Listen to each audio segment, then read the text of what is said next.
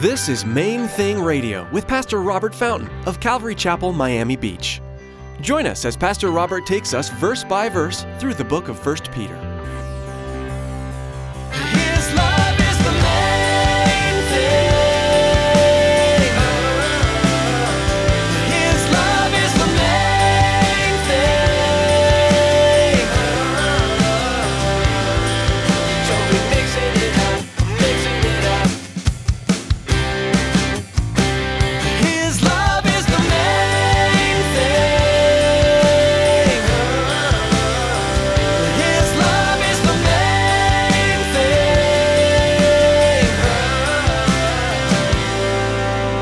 thing. Your Father loves you, and He wants to bless you, and He wants you to have a good marriage. He wants you to have Prince Charming for your husband. He wants you to have these good things.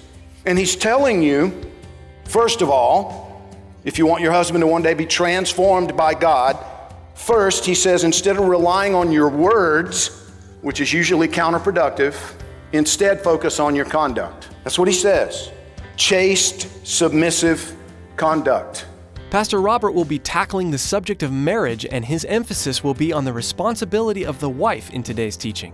The Apostle Peter exhorts wives to win over their husbands by their godly conduct if they have gone off course. Instead of using your words, show your spouse by your actions. Stick around after today's message from Pastor Robert. I have quite a bit of information that I'd like to share with you: our web address, podcast subscription information, and our contact information.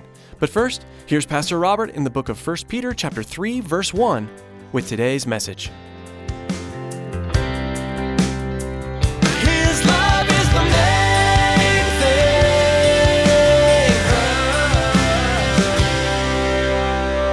First Peter three, verse one, he says, "Wives, likewise, be submissive to your own husbands, that even if some do not obey the word, they, without a word, may be won by the conduct of their wives, when they observe your chaste conduct accompanied by fear. Do not let your adornment be merely outward, arranging the hair, wearing gold, or putting on fine apparel. Rather, let it be the hidden person of the heart, with the incorruptible beauty of a gentle and quiet spirit, which is very precious in the sight of God. For in this manner, in former times, the holy women who trusted in God also adorned themselves, being submissive to their own husbands, as Sarah obeyed Abraham, calling him Lord, whose daughters you are, if you do good and are not afraid with any terror." Now, ladies, that word likewise points us back to the previous passage where the Scriptures taught us that a follower of Jesus Christ must live as He lived, submitting even to harsh harsh authorities and, and masters. You, you remember the passage, you know, you and I, and speaking specifically to you ladies, you know, be willing to suffer when necessary for doing good. It told us that Jesus, you know, basically what it says is that, that you know, He allowed even these corrupt human beings to falsely accuse Him and then nail Him to a cross, executing Him. He submitted Himself. He didn't have to. He submitted Himself to it. He gave us an example to follow. But He's in the Bible here now specifically, He's addressing that to you wives. Now listen to me carefully. See, a lot of times the reaction from women to this concept of submission is something along the lines of, no way, that's antiquated, it's sexist, I'm not doing it. It's something written by a man to keep women in their place. And that's because too often men have twisted the biblical principle into something unbiblical and self-serving. Any man who says to his wife, listen, you have to submit to me, the Bible says so, doesn't understand the Bible or is simply in rebellion himself and is not submitting himself to the Bible, because that, that's, there's more to it than that. There's more to it than that. And, and listen, subjection is not submission. You're my wife, you will submit to me. Well, then it's not submission. It's you're, you you now are placing her under subjection. You're becoming a tyrant. You're demanding that she obey. That's subjection. It's not submission. Submission can only be willingly give, given. Let me say that again. Submission can only be willingly given. But this passage, ladies, seems to be directed to those who, for whatever reason, are married to men who were not submitted to the Word of God. And the Holy Spirit gives clear instructions as to how you can, quote, win your husbands. Now listen, ladies, please understand this.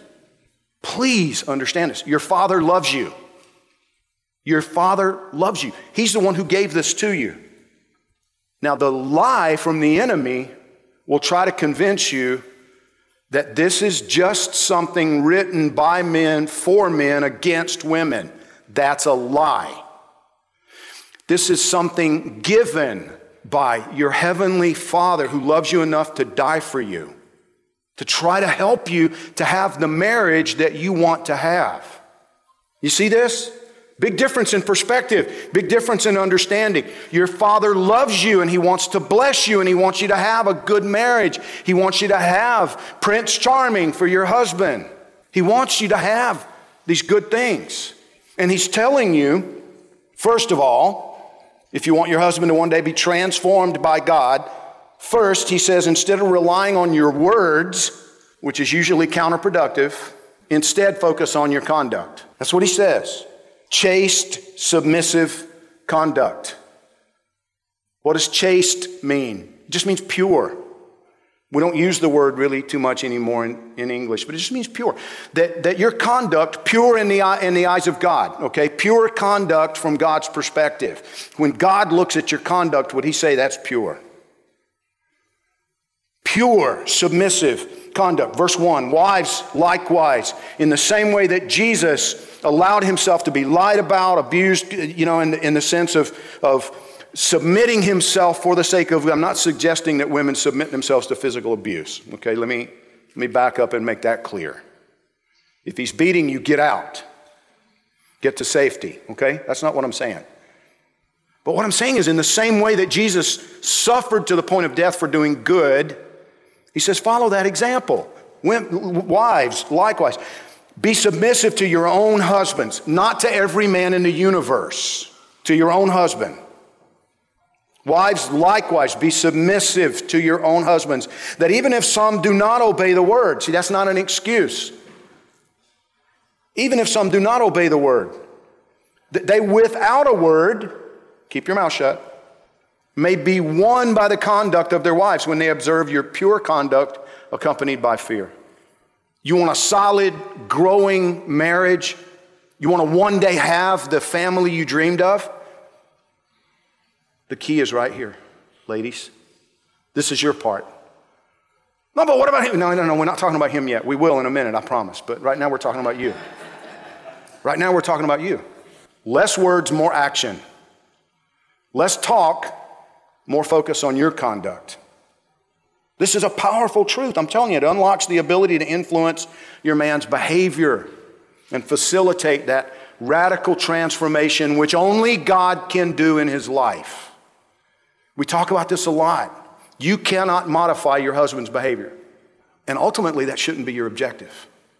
Heart change, a change in nature is what you want to facilitate, you want to participate in. You're never going to coerce him into changing by telling him repeatedly how horribly he fails to measure up. But if you'll start to treat him like a king, you'll see him eventually become your prince. Let me say that again. If you'll treat him like a king, God will work in his life to transform him into your prince. And it's God you need to be trusting. Say, I'm not suggesting to you that you trust your husband to, to change. Oh, he's made me, he's he, a thousand times. He always says, yeah, yeah I'm going to change, I'm going to do that, I'm going to do that. And he never does. Stop demanding it, stop looking at him, and direct your eyes toward the only one who can make a difference in your relationship. You need to trust Jesus to work in your husband, and you do what Jesus said. That's what we're saying. So many times I see wives trying to use their words, trying to coerce, trying to browbeat, trying to, you know, and many times it's it's through negative words. You never, you always, but it's, it's you know. And what the Bible says is that you need to use less words and more godly conduct. Your conduct toward your husband is powerful. And I see it so often that the husband starts out, he wants to please the wife, but it's just, after a while, it seems impossible. No matter what I do, it's not enough. No matter what I do, it's not right. No matter what I do. And I can't tell you how often I hear that refrain. No matter what I do. And so you know what we do as men? We shift our focus to realistic goals. That's what we do. Okay, that's not working, so I'm going to... And we redirect our... I'm not talking about an affair. I'm not talking about another woman. What I'm talking about is if he concludes he can't please you, then he simply shifts his focus to football. Because she's not going to shut up no matter what I do, so I'll just turn the game up. Listen, let me let me illustrate this a completely different way, ladies. When I was when I was a young guy, I came to the conclusion that no matter what I did as far as my schoolwork, my parents were not going to be pleased. I was probably going to get punished at report card time. His love is the main thing. His love is the main